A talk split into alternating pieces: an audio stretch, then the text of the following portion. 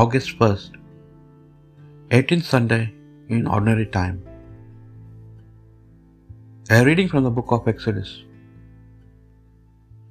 The whole community of the sons of Israel began to complain against Moses and Aaron in the wilderness and said to them, Why did we not die at the Lord's hand in the land of Egypt? When we were able to sit down to pans of meat and could eat bread to our heart's content. As it is, you have brought us to this wilderness to starve this whole company to death. Then the Lord said to Moses, Now I will rain down bread for you from the heavens. Each day the people are to go out and gather the day's portion. I propose to test them in this way, to see whether they will follow my law or not. I have heard the complaints of the sons of Israel. Say this to them Between the two evenings you shall eat meat, and in the morning you shall have bread to your heart's content. Then you will learn that I, the Lord, am your God. And so it came about. Quails flew up in the evening, and they covered the camp. In the morning there was a coating of dew all round the camp.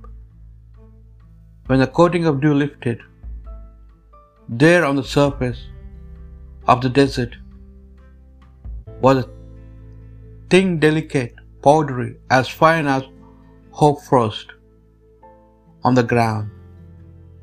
When they saw this, the sons of Israel said to one another, What is that? Not knowing what it was.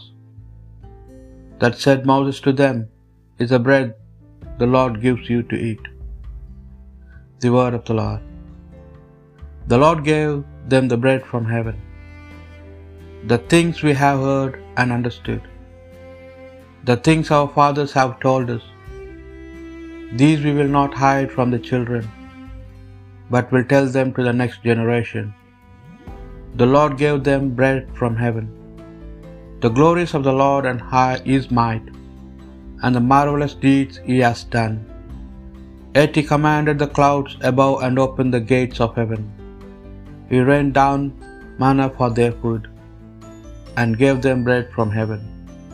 The Lord gave them bread from heaven. Mere man ate the bread of angels. He sent them abundance of food. So he brought them to, to his holy land, to the mountain which his right hand had won. The Lord gave them bread from heaven. St. Paul letter to Ephesians. I want to urge you in the name of the Lord, not to go on living the aimless kind of life that pagans live. Now that is hardly the way you have learned from Christ, unless you failed to hear him properly when you were taught what the truth is in Jesus. You must give up your old way of life. You must put aside your old self, which gets corrupted by following illusory desires. Your mind must be renewed by a spiritual revolution so that you can put on the new self that has been created in God's way, in the goodness and holiness of truth. The word of the Lord. A reading from the Holy Gospel according to John. When the people saw that neither Jesus nor his disciples were there, they got into boat and crossed to Capernaum to look for Jesus. When they found him on the other side, they said to him, Rabbi, when did you come here? Jesus answered, I tell you most solemnly, you are not looking for me because you have seen the signs, but because you had all the bread you wanted to eat.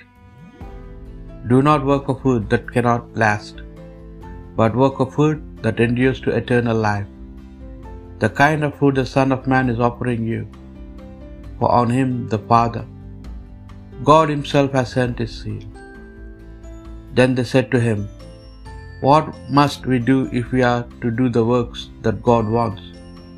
Jesus gave them this answer This is working for God. You must believe in the one He has sent. So they said, What sign will you give to show us that we should believe in you? What work will you do?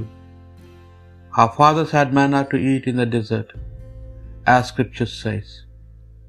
He gave them bread from the heaven to eat. Jesus answered, I tell you most solemnly, it was not Moses who gave you bread from heaven. It is my Father who gives you the bread from heaven, the true bread. For the bread of God is that which comes down from heaven and gives life to the world. Sir, they said, give us that bread always. Jesus answered, I am the bread of life. He who comes to me will never be hungry. He who believes in me will never thirst. The Gospel of the Lord.